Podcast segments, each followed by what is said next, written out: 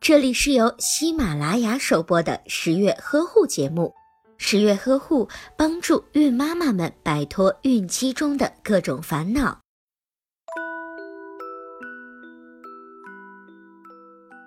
粗细粮合理搭配，有利于营养的合理摄入。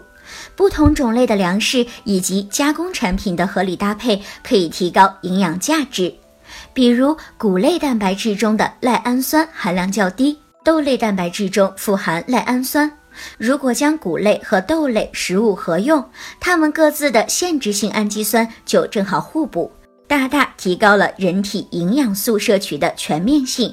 与精米精面相比，粗粮中的膳食纤维、B 族维生素以及矿物质的含量比较高，不但有效地补充了营养，对于排出毒素、保持肠道健康的价值同样不可小觑。所以，根据产后妈妈营养需求较高的特性，产后的饮食不可以偏食挑食。